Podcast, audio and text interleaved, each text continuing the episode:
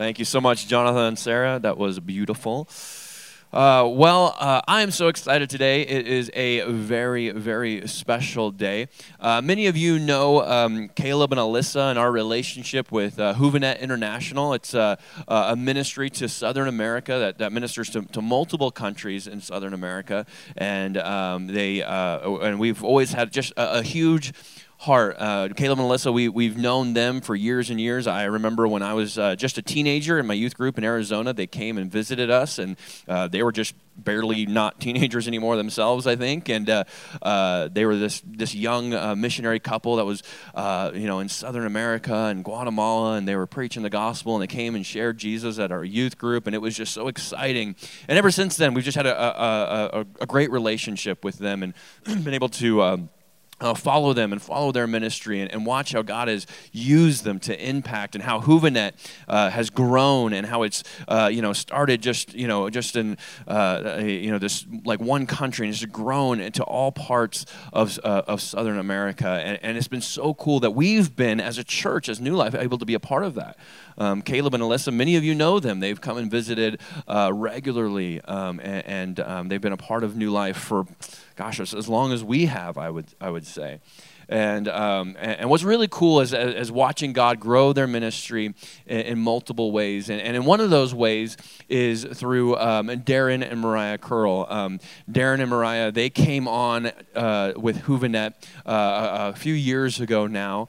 Uh, and um, Darrin came in as an intern. One of our uh, first mission trip uh, to Guatemala, Darrin was there as the, the intern. And, and uh, so we got to know him then. And we've been growing that relationship with him him, and, and, and then he married Moriah, and that's been awesome to, to get to know them. And Darrin and Moriah have been great friends, and, and we've gotten to know them really well. Wow, excuse me. Uh, we've gotten to know them really well over the years, and uh, God has just blessed them in their call, and God has called them into this place of incredible, uh, an, incredible work. You know, I, I, I remember as a kid, growing up hearing about the Curles in Zimbabwe. And uh, Darrin uh, was there. That's where he, uh, and, I, and, I, know he'll share that with you. And, and, he grew up in Zimbabwe on the missions field. And, and now here he is, and, and he's in Southern America uh, along with Moriah. And I'm just so uh, amazed by their faithfulness to God's call. Uh, I don't know about you, but I just I have so much respect for anybody who would say, I'm going to leave everything I have, I'm going to sell everything, and I'm going to want to go to a foreign country where I don't know the language, and I'm going to live there full time. like, I don't know about you, but that's some faith right there. and I'm so impressed with them that they just get married, and the first thing they do when they get married is, let's go to Guatemala, let's go to the missions field. Um, that, man, that's got to be a call from God and uh, they've been there now for uh, a couple of years, I think, and God's been uh, just blessed them there. And they led our, our team this last summer. Uh, we went to El Salvador. They led us there, and we had an awesome time. It's been a powerful time, and so uh, I'm so excited to have them here with us this weekend to share. So please give a big, warm, new life welcome for Darrin Curle.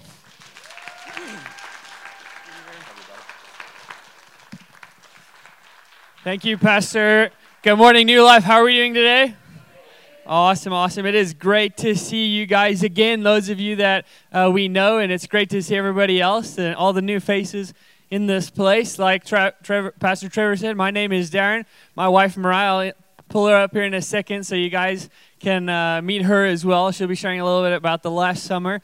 Uh, but before we do that, I just want to give you guys a huge just greeting, a big warm hug from Caleb and Alyssa Mooney. They extend that love to you guys from Caleb, Alyssa, and all their five kids. have add it all up, that's a lot of love that I hope you're receiving this morning from their family. They wish they could be here. They're praying for you guys, and please continue to pray over them as well, wherever they are today. like Pastor Trevor said, I was born and raised in Zimbabwe. I was a missionary kid. It's what I've known and what I've done my whole life. And uh, grew up there 15 years, then came here to the United States. And I was in Oregon and then in Washington where I met Moriah. And we began to develop our relationship together.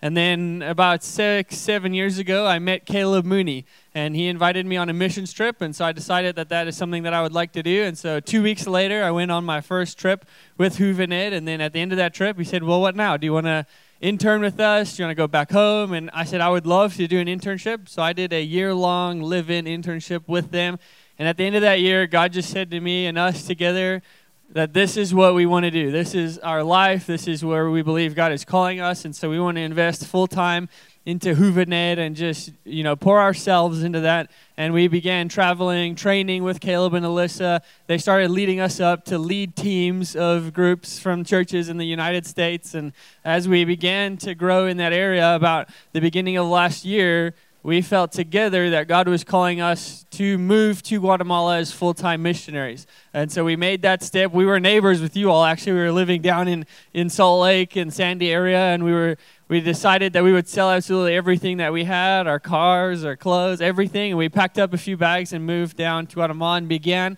just a really beautiful journey of watching God come alongside of us and support us in that. That first summer we had there was phenomenal. And then uh, about a month after the summer kind of came down, winded down to an end, we ended up finding out that we were pregnant. And so that blew another, just blew our minds again. Um, and we really, in that moment, we were praying like God is. We've only been here for like a couple months, but maybe we should go back and be with family and just get help. And He said to us, No. He said that this child that I've given you is not going to take away from your calling. If anything, it's going to advance and extend the calling that I've placed on your life. So stay here and keep doing what I've asked you to do. We decided to do that, and so we we stayed. And then over the duration of the pregnancy, and then through his birth and it was beautiful to see God come alongside of us and support us and provide everything that we needed for him in his little life. And this is him a week after he was born. So he was born and he was uh, seven pounds, eight ounces, and full of life already and healthy. And uh, he is now seven months old. He's in the back. He's being taken care of by the staff here, and he's having a blast. And he has been the biggest pride and honor of our lives over the last couple months as we've learned how to be parents, uh, father, mother, how to keep him alive. It's been quite the journey that we've been on, um, but happy to say he is doing amazing. Um, and so that kind of you know, he was born this last summer, right before things got really busy for us. Um, and so I'm going to hand it over to my wife and let her kind of talk through the last couple months of what we've been doing, what we've been able to be a part of, what Hoovenet has done in 2019. And I'll let you hear from her, from her because her voice is prettier than mine. Moriah, would you come up and share about the last couple months? Thank you. Thank you. Um, well, like Darrin said, it's such an honor for us to be here today. Um, we're so, so blessed by Pastor Mark and Joni and Pastor Trevor and, and Lauren and everyone else here. Y'all are family. and we're so, so grateful for you guys. Um, like Darrin said, um, this past summer has been, this past year, has been the craziest of our entire lives. It's been full um, of just the Lord and, and miracles and challenges and just crazy, to say the least. Um, we uh, not only had a new baby, but um, we hosted five interns uh, this past summer that, that out of their own heart, out of their own desires, said, um, I want to go down to Guatemala for two full months. I want to be a part of what God is doing. I want to be discipled. I want to grow um, in my faith and in, in my leadership. And um, boy, did they. It was and incredible to see the young people that arrived and the young people that left because they were two different um, people. It was incredible, incredible help for us. And we know that that's something that God has called us to. Um, everybody actually is called, uh, we're called to make disciples of all the nations, right? We're called to um, lead people to Jesus and teach people how to lead people to Jesus. And we love, love doing it. We're excited to do that again this year. I'm sorry, in 2020, um, where we have about 12 people interested, young people interested in joining us on the field for an extended amount of time. And we're excited to see what God does through those young people again this year. Um, we also had the privilege of hosting 127 people on the mission field this past summer. Um, and those, that number represents not only people that came down and made an impact wherever they were. Um, they were all spread out throughout Central and South America, um, who made a, a real, legitimate impact in so many lives. But also, those people left changed. Um, so many of you know, if you've been on a mission trip, you know this for sure that when you go down, you do not come back the same. Um, and God allowed us through those mission trips and through Covenant and those ministries, we were able to build houses for widows and their children and for families in need that that weren't even living in homes, things that you could call homes, under tarps and um, just horrific situations. We were able to meet those physical needs. We were able to distribute food in rural villages out in the middle of nowhere um, where no cars can reach, um, no planes can reach, um, but we by foot brought them food. Um, we also did school ministries, orphanage ministries. Um, we were able to pour into the local churches and pastors and their ministries. Um, but all that to say, it was an incredible summer. But I just wanted to really quick share a testimony with you guys um, about this summer. We were able to travel to Costa Rica, uh, which was incredible. We were able to make a new connection with a pastor. His name was Pastor David. And he is a pastor of connections. God, it's a gift that God has given him. And he knew any anybody and everybody in Costa Rica. And um, through that, he was he was preaching, doing a revival service in in one of the indigenous villages in Costa Rica called Talamanca, and. Um, in that service, um, in walks the blood right queen of that village. She sits in the back and she's listening to him share the gospel message. And the Holy Spirit just touches her. And at the end of that service, she comes forward and she gets saved. And it was phenomenal. God completely took her life and flipped it 180 degrees. And she um, so on fire for the Lord, so in love with God that she wants her, she doesn't want to stop sharing what God has done in her until her entire village is saved and experiences the same change. This is a village that is um, that practices witchcraft and um, is held by long, long generations um, of of just evil and and hurt.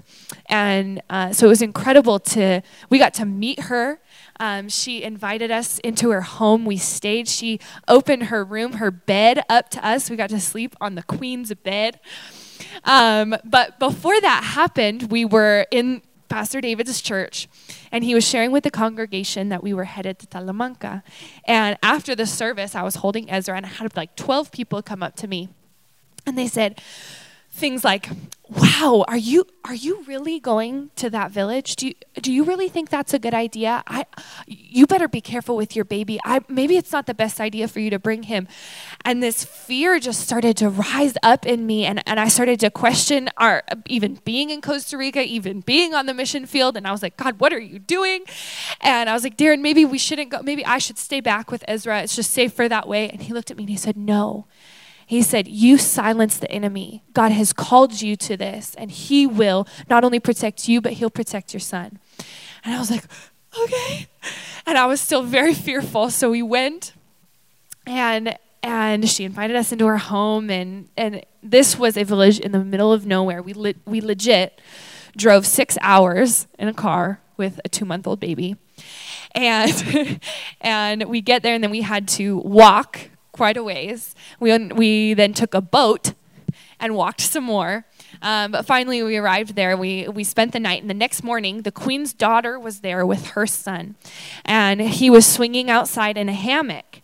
And um, and I went out to and saw him, and he was so sweet. I mean, he was a chunky baby. He's big, so I'm thinking he's older, about six months old. And so I, I meet the queen's daughter, and I and I let her know your baby's so sweet. How old is he? And she told me he's two months old. And I was like, wow, really? And I was like, when was he born? And she said, April 30th. And I was like, no way. I said, what time was he born? And she laughed. And it was crazy because Ezra was born on the same exact day. And when Pastor David heard of this, he, he looked at us both and he said, It's no accident that you two and your children are here today. God has ordained this to happen and they will meet again. And this fear that I felt in my heart just faded away. And I was like, God, you've got me and you've got my son. I have nothing to worry about.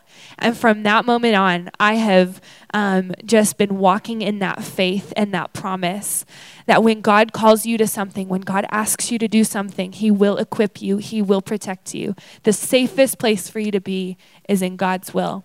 But we, that was just one story of all the incredible things God has done this summer. Um, we accomplished so much through Juvenet in 2019. So go ahead and take a look at this video and see all that God did. Amen, amen. We had a phenomenal summer and we are looking forward to 2020 and what God has in store. Amen.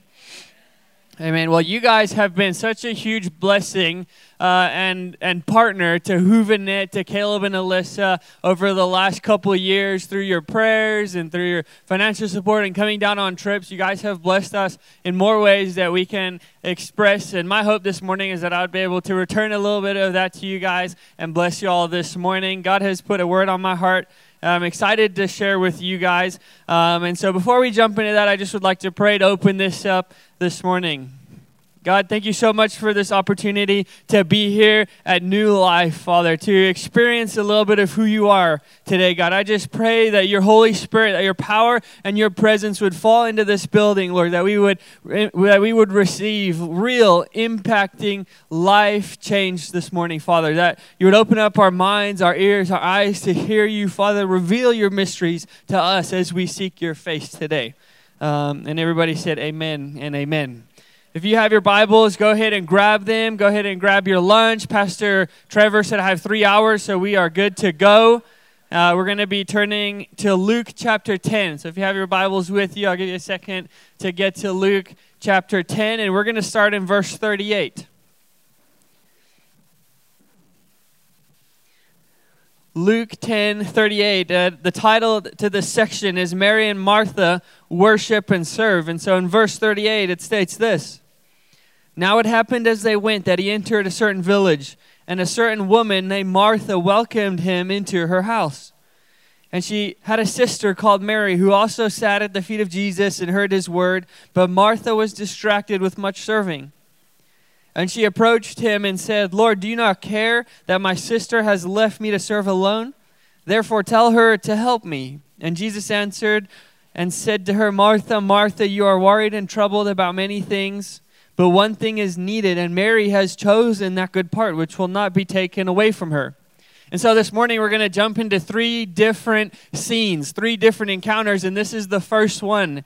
This is a, a, scene as if you were to pull it out of a movie where Jesus comes into a village and he almost knocks on this door, and Martha walks up and she opens this door to Jesus standing there in front of her. And I don't know, other than fall over immediately, what else can we do when we see Jesus there as we open up the door? But she welcomes him into her home and he comes in and sits down and begins to talk, and Mary and Martha are there listening to him.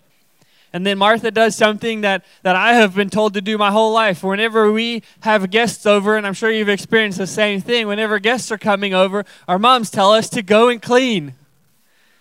Go and clean the floors, go and vacuum, go and put things away, do the dishes. Guests are coming over. And so I've been there my whole life. My parents, go and clean, guests are coming over. So Martha, as this is all taking place, gets distracted and, and, and she looks over at all the things that are needing to be done and she kind of she kind of sways over here to maybe doing the dishes or serving food or preparing and she's over here serving and then because of that this discontent grows inside of her heart and so she looks over at Mary who's just sitting there doing nothing listening to Jesus and, and she she says to Jesus, what is she doing? Tell her to help me. I'm doing all this work and she's doing nothing. And then Jesus replies and he says, Martha, Martha, you've got it wrong. Mary has found what is good and it will not be taken away from her.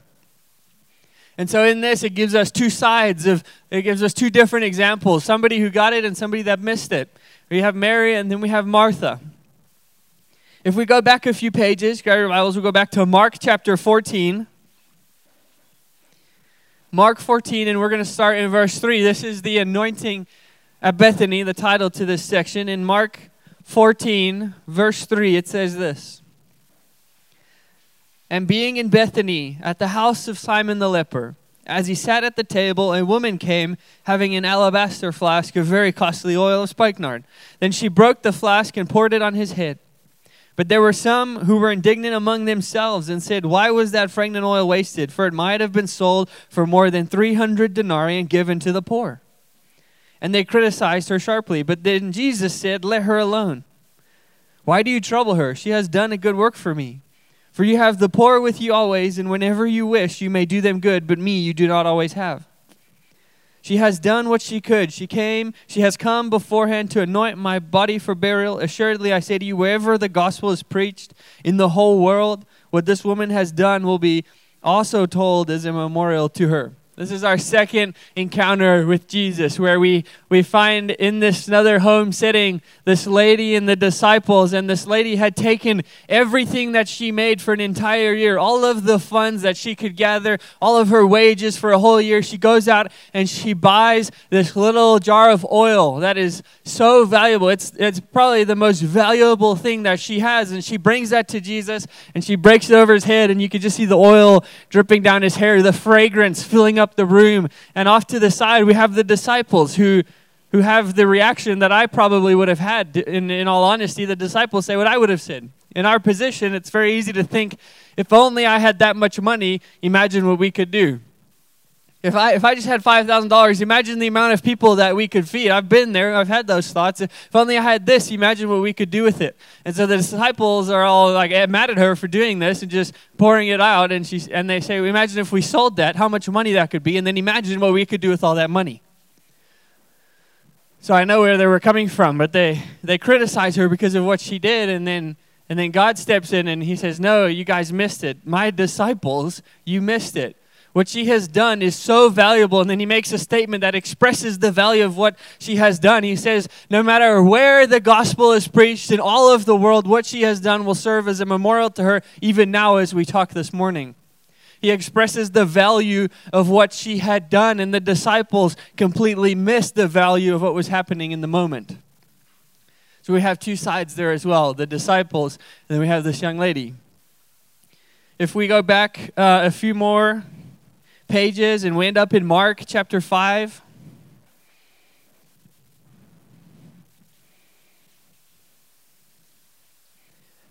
Mark chapter 5, verse 25 is where we're going to be. This is the, the story of Jesus when he restored to life a girl and, and a woman that he had healed. And so in verse 25, we're going to pick it up. Mark 5:25 it says this, "Now a certain woman had a flow of blood for 12 years and had suffered many things from many physicians. She had spent all that she had and was no better, but rather she grew worse.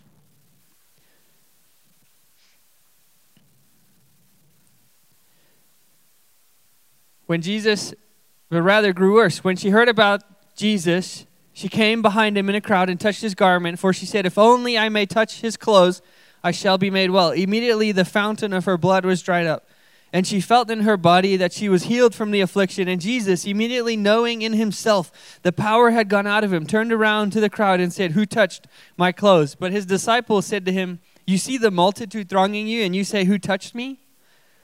And he looked around to see who had done this thing. But the woman, fearing and trembling, knowing what had happened to her, came and fell down before him and told him the whole truth. And he said to her, Daughter, your faith has made you well. Go in peace and be healed of your affliction. This is such a, a, wonderful encounter. This is huge. There are so many things that we could learn from this little section of Scripture. And I want to focus in on one part the power that, that, that is happening here in this place. And, and if you picture this image, this story, you just see Jesus coming into a town and he starts walking down the road. And as he begins to walk, you hear the people off to the side maybe start whispering, That's Jesus. I think that might be Jesus. Could that be Jesus? I've, I've heard about this guy. Let's go and let's go and see him. And so as he walks, this crowd around him just begins to get bigger and bigger and bigger as these people want to follow him walking down the street. And off to the side we see a woman who is who is probably i can imagine so beaten up so destroyed so just down and depressed. And and she's been battling this same thing for 12 years. For 12 years she's been facing this mountain in front of her. For 12 years she has been outcast by her community. For 12 years she had been sitting in this pain of what is happening inside of her body. And so for 12 years long years she had been dealing with this, and off to the side, there she is. And she hears the whispers, Jesus, Jesus, his name being called out by the crowd. And then she says something amazing.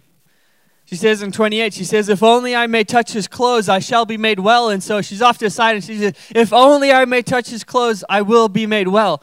And if we usually, when we think about that word if, it's, it's, it's iffy, right? It's, it's like maybe it will be, maybe it won't be. It's, it's an if word. It's not constant. It's just maybe so, I don't know. It's, it's, it's nothing confident at all, but that she uses it here in a completely different way. She says, If only I touch his clothes, I will be made well. That is a confident statement. Amen. She's not saying, If I go up to him and if I tell him what has happened to me and if he chooses to, I will be made well. She says, If I touch him, I will be made well. And so you can just see her kind of fighting through the crowd and dodging people and just trying to get close enough to Jesus to where she could stretch out her arm and she just brushes his clothes. And in an instant, the power that was inside of Jesus begins to flow out of his body into his clothes, into her hand, and down into her body. And what happens? In an instant, she is healed from this thing that she had been battling for 12 years. And I want to say this she knew what it felt like to have this issue because she had had it for 12 years. And so when she was healed, she knew that she was healed because of how it felt. She knew that she was healed in an instant. She knew it. And so Jesus, realizing that the power had gone out of him, having felt it himself, he turns around to his disciples and he says, Who touched me? And they give the normal response. They're kind of are you, are you crazy? There's so many people here. What? How could you even ask that question? Everybody's been touching you. You've been rubbing shoulders. We're all so just tight in here as this crowd has gotten so big. And he said, No, somebody touched me, and it was different than all of the other people that had touched me. It was different. Somebody touched me. And she, being there a little bit behind him, knowing that she had been healed because she felt his power working inside of her, she comes up and she said, It was me. I touched you. And then he says, Your faith has healed you. Go and be made well. Such a beautiful encounter, a beautiful story, a beautiful just victory in her life. But this story also gives us two sides of the coin. It gives us somebody who got it and somebody who missed it. And so, in each of these three stories, how do they tie together? How do they all relate? They all have somebody who missed it and somebody who got it. And if I could sum that up into a phrase that makes more sense, it would be this It is possible to be in his presence but miss out on his power. It is possible to be in His presence and miss out on His healing power. It is possible to be in His presence and miss out on His heart. Each of these stories give us two examples Mary and Martha. Martha, who was distracted, ended up doing all the things, and Mary, who was focused in on Jesus, listening to what he had to say, and she encountered him and had a moment with him and, and realized the value of what was happening around here. In the second story with the oil and the perfume, we have the lady who makes that act of surrender and she sacrifices that oil over Jesus on his head. And then we have the disciples, Jesus' disciples, who missed it. And then the last story, we have the lady with the issue of bleeding who had a powerful encounter with God, and we had the crowd, everybody else, everybody else around him, everybody else who touched him, but for some reason didn't experience his power activating in their lives. This is something that I know all too well, and I think it's something that most church people, maybe specifically missionary kids and pastors' kids, experience in life. Church becomes so normal, mundane. I go because my parents go. They force me to go. I'm always in church every single day of my life. And so you can get stuck in the place where you're consistently in His presence, but still consistently missing out on the power in your life. I've been there all too much. And I deal with this on a few levels, not just in the church. Things to me become very normal very quickly, in all honesty. And sometimes that can be okay, but sometimes that can be very bad as well when things become normal that aren't right. Being the way that, growing up the way that I did in a third world country, that level of poverty became so normal to me. Seeing those people live that way became so normal to me. Seeing that level of need became just another day for me. And so, growing up that way and then serving under Juvenet over the last six years, that level of third world poverty was so normal to me that I didn't realize the value of what was happening around me. And it takes a few things. One of those are team members like yourselves that came down. When team members come down, they see something for the first time. They see it the way that God sees it, I believe, and the way that it should be seen. And they say, that's not right what can we do about it? To where I maybe see it a little differently and it's just part of normal day life. And on a deeper level, God knew that I needed this in my life, and so He sent me Moriah. God knew that I needed her in my life to reset my perspective because I had it had been my everything and, and it was it was so different from how she grew up that time spent out of a out of this country in a third world country. So she came down for the first time and we saw the same thing and I was fine and her heart was broken. And a, and a story that explains this a little deeper is that uh, when we moved down there as full time missionaries and we were hosting a team, and we ended up on the souvenir day where we got and buy souvenirs, and we're walking down this street, and there's just stores everywhere, and there's people walking around selling baskets of souvenirs. Some of the poorest of the poor in Guatemala are the people that carry around a little basket of, of 10, 20 souvenirs, and they try and sell it to people walking down the street. And so as we're walking off to the side over here, we see a family off to the right, a father, mother, and two, two sons. Maybe the older one was, was eight or nine, and the other one maybe five or six years old.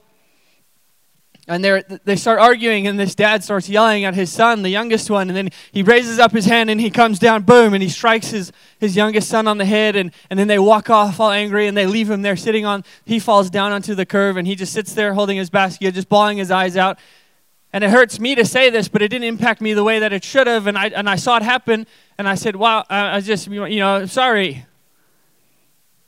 And I'm, sh- I'm, ashamed to share that with you, but I did. I, it didn't, I didn't connect much with me. Then I looked over. My wife is heartbroken, crying her eyes out, and she does the right thing with the correct perspective. She walks over to him as fast as she can. She sits down next to him. She puts his arm around him, and she holds him, and they just cry together. And then she starts praying and, and speaking life over him.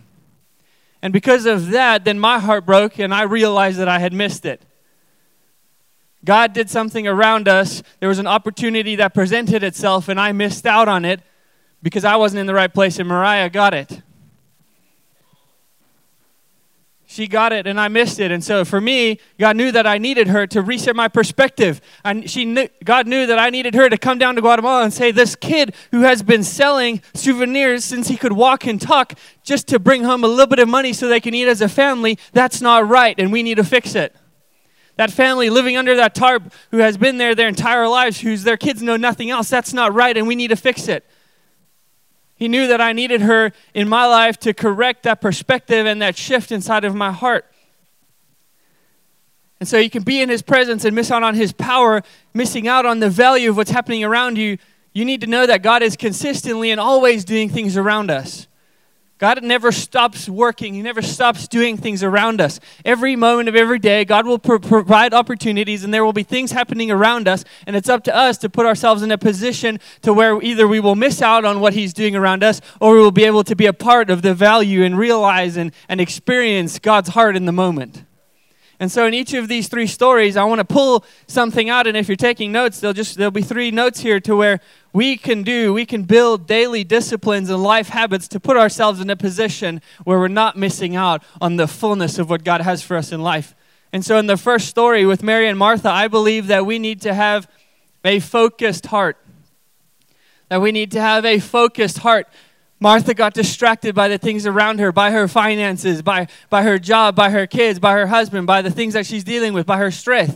Stress, just theoretically speaking here. She got distracted by the things around her and missed out on the most valuable thing in the room, and Martha did it. Mary did it. Mary was sitting at his feet, focused in on the most important thing in the room the most important thing in the room. And so we need to have a focused heart. Every day we need to wake up and we need to correct our perspective and our focus to not focus in on the things we're dealing with. Those can't be our main focus. We need to focus in on God and Jesus and our relationship with Him, the most important thing in the room. What does that look like? Obviously, diving into His Word, setting time apart to just be silent and hear from Him, to pray, to worship, to set some music, a daily habit to where we start our day by focusing in on the most important thing in our lives.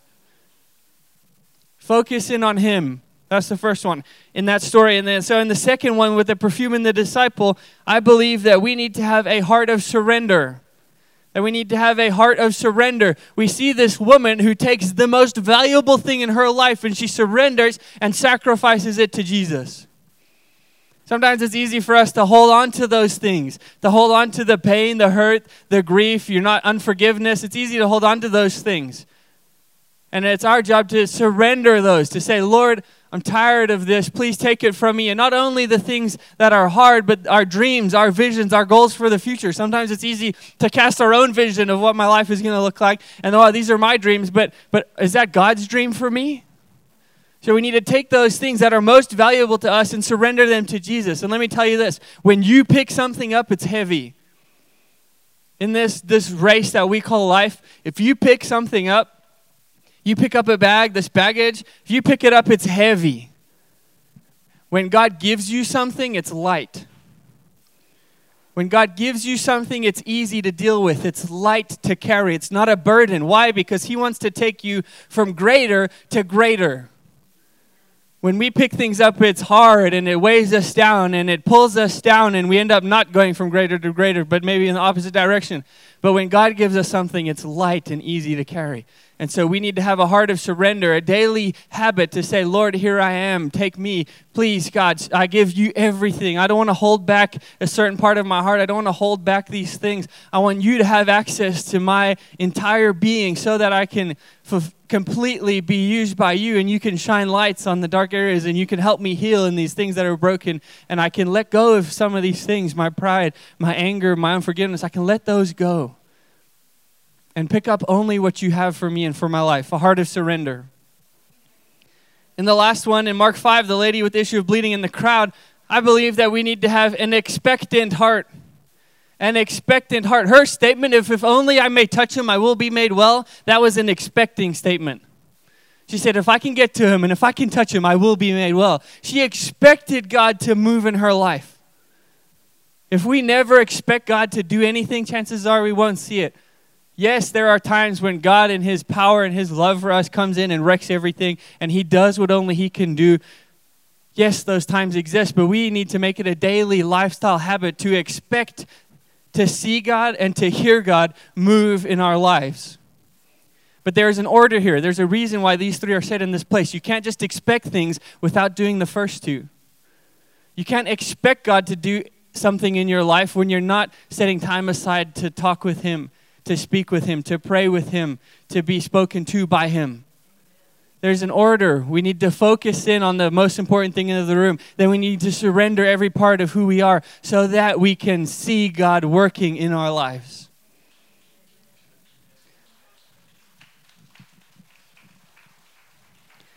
I, in my marriage, as a husband, as, as a father, I want to live the fullest life that I can live. I don't want to miss out on anything. I want to live the life that God has placed the calling on my life. And so I want that for me and for my family, but I want that for you guys, for every person in here. I don't want us to live in a place where we're missing out on the value of what's happening around us. I don't want to I don't want any of us to live in that place. I want us all to transition to a place of consistently living these these disciplines so that we can experience the fullness of what God has called you to.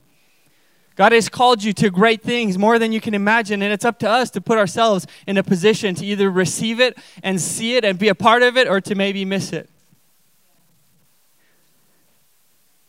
Our lives from the beginning were created for one thing to bring glory and honor to our Father. Our lives were created to glorify God and His greatness. And so it's up to us to do everything that we can to live a life that honors and glorifies Him my why and our why needs to be the same, and it is this to where at the end of our race, at the end of this journey that we're on, at the end of our lives, when we come before those gates and we see Him standing there in front of us, we will hear the words, My son or my daughter, I am proud of you. That needs to be our desire, our heart's cry every single day to say, Lord, I want to make you proud today. I want to live a life that is worthy of the calling that you've placed on me. I want to be a son and a daughter that you can be proud of so that when that day comes, I will hear, My son, my daughter, I am proud of you. You handled well. You were a good steward of what I gave you. But you need to know that in this calling, in this journey that God has placed for you, for your life specifically, because He is a good, good Father, He will not call you to something that you are not able to fulfill. You need to know that you have everything inside of you. You are not less than, you are not lacking just because of the mistakes that we've made along the way. Those things don't add up to I can't get there. If God has called you to something, He will supply every single need along the way and He will equip you with everything that you need to get there to experience the fullness of this calling in this life, to, to have those breathtaking moments where we just can't do anything but stand back and say, My God, how great are you? How great are you? And this needs to be your final thing at the end of every day, and it's what Moriah and I have built into our mission trips. At the end of every trip, we take every miracle, every beautiful thing that happened, every kid that was saved, every hug that was shared, we take it all up and we gather it together in our hearts and we lift it up before God and we say, Lord, look at what you did. Thank you for letting me be a part of it. At the end of every day, that's what we need to do is build that, that discipline to do that, to say, God, look at what you did. Thank you for letting me be a part of it because I didn't deserve any of it in the first place. I don't deserve the wife that I have, the kids that I have, the life that I have. I don't deserve anything that I have. I don't, I don't. But God, you've chosen me. You've called me. You've equipped me. Thank you for letting me be a part of what you are doing around me. To put ourselves in our place and Him in His place. Not to expect great things and when they happen, say, wow, look at what I did. That's not the, that's not the goal is to be a part of what God is doing so that God could be used in and through you to touch the nations, the generations. And it's also your responsibility then to take that and point it back. God, look at what you did. Thank you for letting me be a part of that. This beautiful thing wraps up into this statement of the Great Commission go and make disciples of all the nations. And so this this message all pointing back to that. I want you to live the fullness the greatness the calling in which god has placed on you. I want you to to live that and not to miss out on it. I want you to experience that so that when we are in that place and we're consistently seeing the value of what's happening around us we're consistently being a part of what god is doing we're consistently uh, giving back to god what he has given us we're living in that place so that we can be able and equipped to go and make disciples of all the nations God has given you everything that you need, not only for you, but for people around you and for, for the ability to go and impact the generations. Who are you discipling? Who are you pulling alongside of you? I don't even know. I don't even want to know who I would be if it wasn't for Caleb Mooney, who pulled me in and, and was the first person to disciple me and walk with me and grow with me and help me through those challenges, help me to learn, help me through those moments in life that just beat you down. Without him, I don't even know where I would be and I don't want to know. And God has called you to do that same thing for other people. So my question is this who are you discipling? Who are you pouring into? Who are you who are you loving? Who are you supporting? What young person what other person in your life can you bring alongside of you and walk this journey with them and help them when they fall and be there for them? My goal is that this message can go two ways. One it could help us to maybe look internally and say where am i maybe missing or what do i need to adjust on the inside, what, what, where am I at? Am I missing out on the value of what is happening around me? Am I not focusing in with God in the way that I should be? Am I not surrendering a certain part of my heart? Am I holding on to something, some grudge? Some, am I holding on to something that I need to release because it's weighing me down? Am I expecting God to do amazing things in my life, or am I just living the mundane day to day, stuck in my rut, not expecting anything awesome to happen? That's the first one, is that it would, it would cause us to look internally and say, Am I missing out on the value and the power of what's happening around me? So that we can receive the healing, we can, we can let go of those things, we can focus in, we can build these habits so that we can be in the place to where God is able to use us to impact the people around us. And then that's the second one. Once we've gone through that, then it's the second one. Who can I help get there as well? Who can I help who can I help disciple as well? Who can I who can I pull alongside of me? Who can I support? Whether it's in, in any way that that looks like, whatever God is calling you to do. It's for us and then for everybody else because we are called to make disciples of all the nations. At the end of the day, like I said, our lives to bring glory and honor to our Father so that when we stand there at that place and we hear those words, we look back and we say, wow, hopefully I helped other people get there too so that they can live the fullness of what God is calling them to, so that they can experience the fullness of His love that He has for them, that they would know what it means to be a son and a daughter of the one true King. Amen? That's my desire for each of us here in this place that we can do those two things. We can build these lifestyle habits, these, these, these disciplines. God has called you in some powerful ways, more than you can imagine, and I don't want you to miss out on any of it. I know your pastors don't want you to miss out on any of it. That's why they do what they do, is so that we can help the people around us grow and go from greater to greater. God is our foundation. He is always our foundation, but there are pillars in life that help hold us up as well.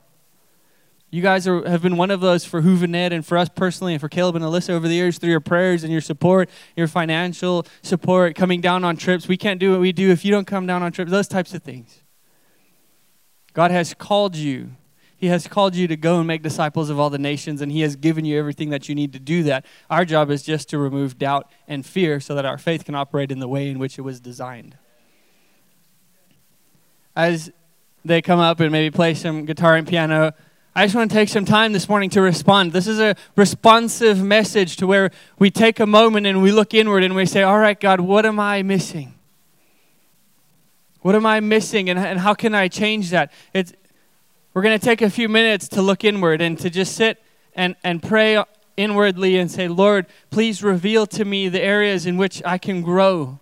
Please reveal to me the areas in which you have called me to do better in. Please reveal to me the areas in which I need to let go the areas in which I need to surrender unto you the fullness of who I am. To lay down your life before Him, to die daily and pick up only what He has for you.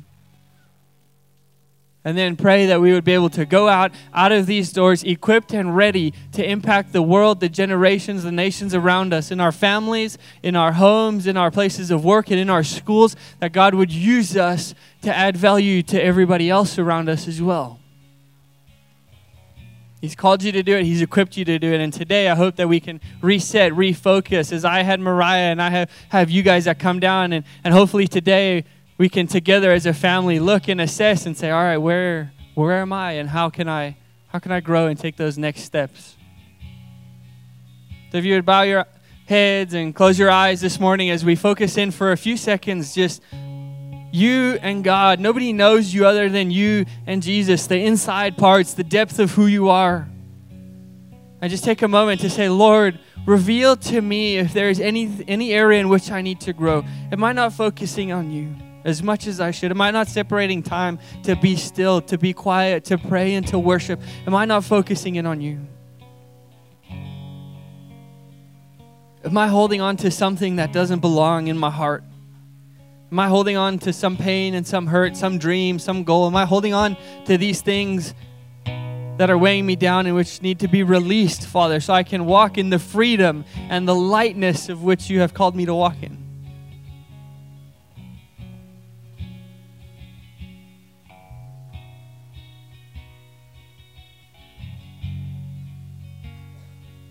And lastly, God, Am I expecting to hear from you? Am I expecting to see you work in my life? Am I expecting to be a part of, of the things that are happening around me so that I don't miss out on opportunities and moments in which I can be help and I can share love and I can bring peace to those who are lost?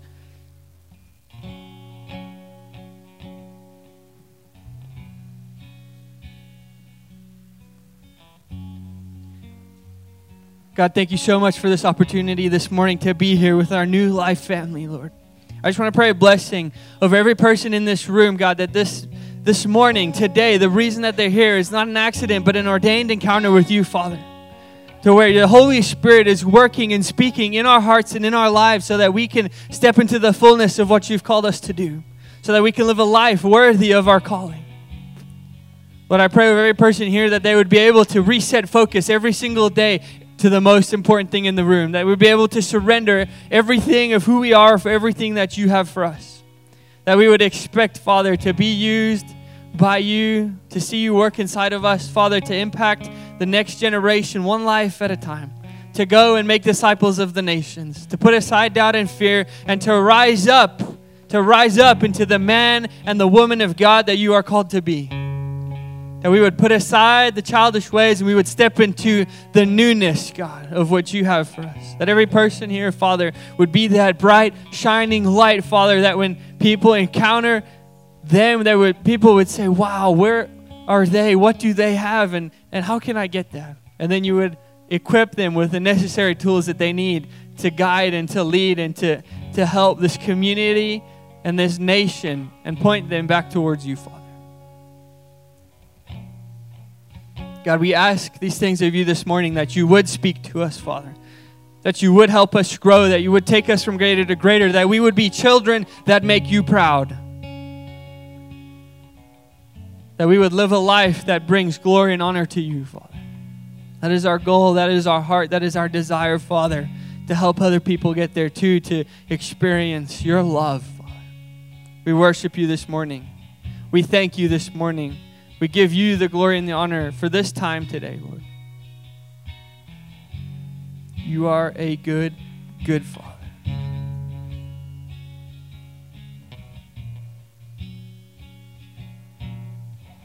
Thank you, Jesus. And as a family, as a community, we take what is happening here today, we give it back to you, and we say, Thank you, Father. Thank you for letting us be a part of this journey, this life in which you have called us to. Thank you for believing and trusting us. We do not deserve it, but we are grateful that you have chosen us for such a time as this to bring your word and your heart to people around us. We love you today, Lord. We love you, Father.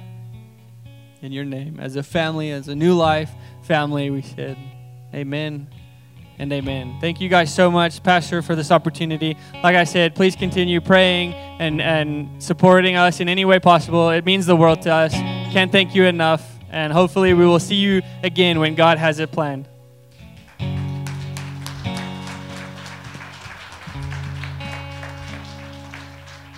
Praise God. Darrin, thank you so much. What a important and powerful word. It becomes so easy for us to just get so used to going through the routine of life that we miss what it is that God is doing. And we're just going through our everyday life. We're in the presence, but we've missed the power. What an important word for us as we enter into this Christmas season. It's so easy to get consumed with all the things and all the stuff and all the busyness and forget about the power of what God has done. And so, church, I want to encourage you take that to heart. Don't, don't just be in his presence and miss his power. Amen. Do me a favor. Would you stretch out your hands towards Darrin and Moriah? Let's uh, bless them in prayer this morning. Dear Heavenly Father, we thank you so much for the call of God that's on their life and on their family. We ask, Holy Spirit of God, that you would bless them and encourage them, God, as they are faithful to do what you've called them to do in the midst of adversity, in the midst of trial and tribulation, and all the struggles that come with being in the mission field. God, I thank you for their faithfulness, Lord. We ask, God, that you would bless them. You know their every need, God. You know the needs that they don't even know they have themselves. And Lord, we ask, God, that you would, uh, God, that you would bless them. God, that you would take care of them, that you would provide for them supernaturally in every aspect, in every area, Lord. God, financially, emotionally, God, spiritually, every side of it, Lord, that you would bless them abundantly, God, that their cup would overflow and, and God, pour out on all of those around them, Father. We thank you for it. God, we bless their family. We bless their baby. God, keep them safe. And Lord, continue to draw them. Lord, that every God, everywhere that they go, God, every God piece of ground that they place their foot would be marked as holy ground, Father. We thank you for that, God. We worship you today, and our hearts go with them. We thank you for it in the precious holy name of Jesus. Amen. Amen. Well, listen, church, we would uh, love to pray with you this morning, so don't feel like you have to rush out. The altar is open. Uh, we would love to pray with you. I know Darrin Moriah would love to pray with you as well. So feel free to, to, to stay, to worship as the band plays one last song, to come and to receive some prayer. But if you have to go, we dismiss you. God bless you. Have a wonderful weekend and a, a great week this week. And we'll see you next week. God bless you all. Have a wonderful day.